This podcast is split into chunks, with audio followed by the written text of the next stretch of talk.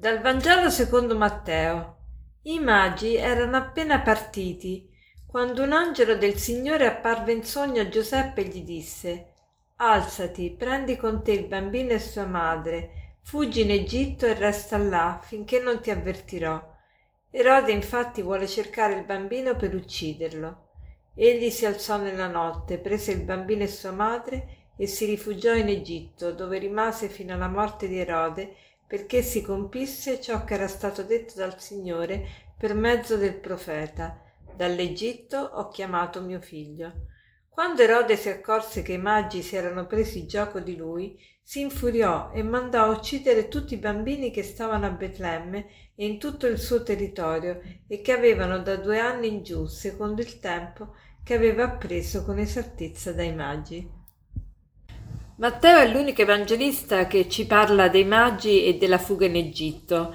E in sostanza che cosa ci dice? Ci dice che i magi, questi sapienti che venivano dall'Oriente, eh, dopo aver eh, consegnato i doni eh, a Maria e Giuseppe di oro, incenso e mirra, se ne partono, dopo aver adorato anche il bambino partono e non ritornano per la stessa strada perché non vog- vengono avvertiti di non tornare da Erode perché Erode eh, ha paura che venga spodestato dal regno e quindi sta cercando il bambino, per, il bambino Gesù per ucciderlo.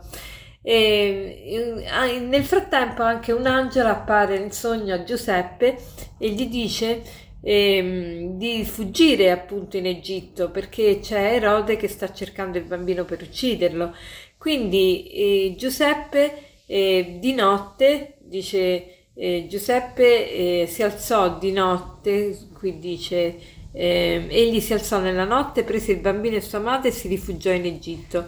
Ecco, di notte, nella notte prese il bambino e sua madre, cioè tante volte noi eh, nella notte, non solo la notte fisica, ma la notte metaforica, ossia quando siamo ancora nel buio, eh, sappiamo che dobbiamo agire in un determinato modo, cioè sentiamo che il Signore ci spinge ad agire in un determinato modo, anche se non abbiamo proprio la chiarezza della volontà di Dio, la chiarezza di quello che stiamo facendo, però sappiamo che dobbiamo fare così.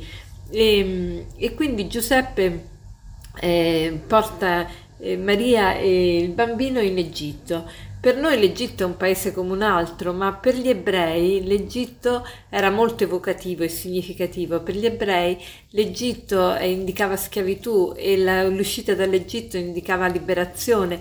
E per gli ebrei l'Egitto era il luogo da dove doveva venire il Messia, dice eh, dall'Egitto ho chiamato mio figlio, cioè l'Egitto rappresentava un eh, adempimento di una delle profezie dell'Antico Testamento, quindi eh, era molto importante l'Egitto.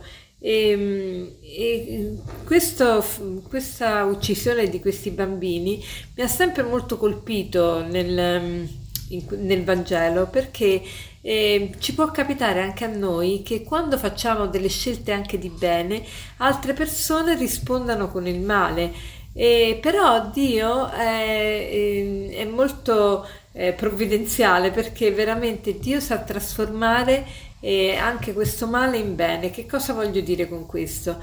Eh, che mh, mm, diceva Sant'Agostino, noi vorremmo che Dio togliesse il male nel mondo, ma Dio non toglie il male nel mondo. Dio, eh, Dio fa un miracolo più grande, cioè trasforma il male in bene, eh, trasforma in occasione di bene anche il male. Quindi eh, questi bambini che sono morti a causa della violenza di Erode, la loro sofferenza diventa preziosa, diventa redentiva. Tant'è vero che fin dagli inizi della Chiesa eh, questi bambini sono stati riconosciuti come i santi innocenti martiri. Noi oggi festeggiamo i santi innocenti martiri, santi innocenti martiri. E quanti santi innocenti martiri ci sono?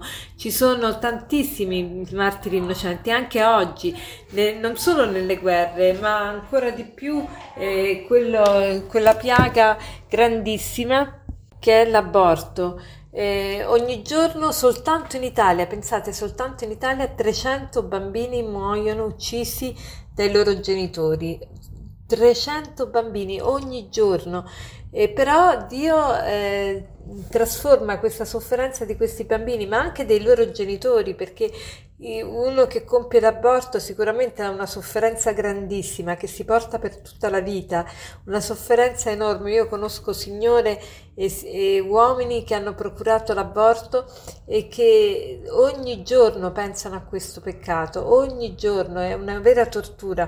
E, e Dio è così buono che trasforma la sofferenza, questa sofferenza in qualcosa di prezioso per la loro redenzione, per la loro salvezza. Quindi oggi facciamo il proposito di pensare ai nostri peccati, alla, alla sofferenza che abbiamo causato a noi stessi e agli altri e, e, offriamo questa sofferenza al Signore perché la trasformi e perché eh, ci, eh, ci porti in paradiso proprio attraverso questa sofferenza noi ci rendiamo conto del, del bene che Dio ci vuole e, e, lo ringraziamo e combattiamo con ancora più determinazione il male che è in noi e che è nel mondo.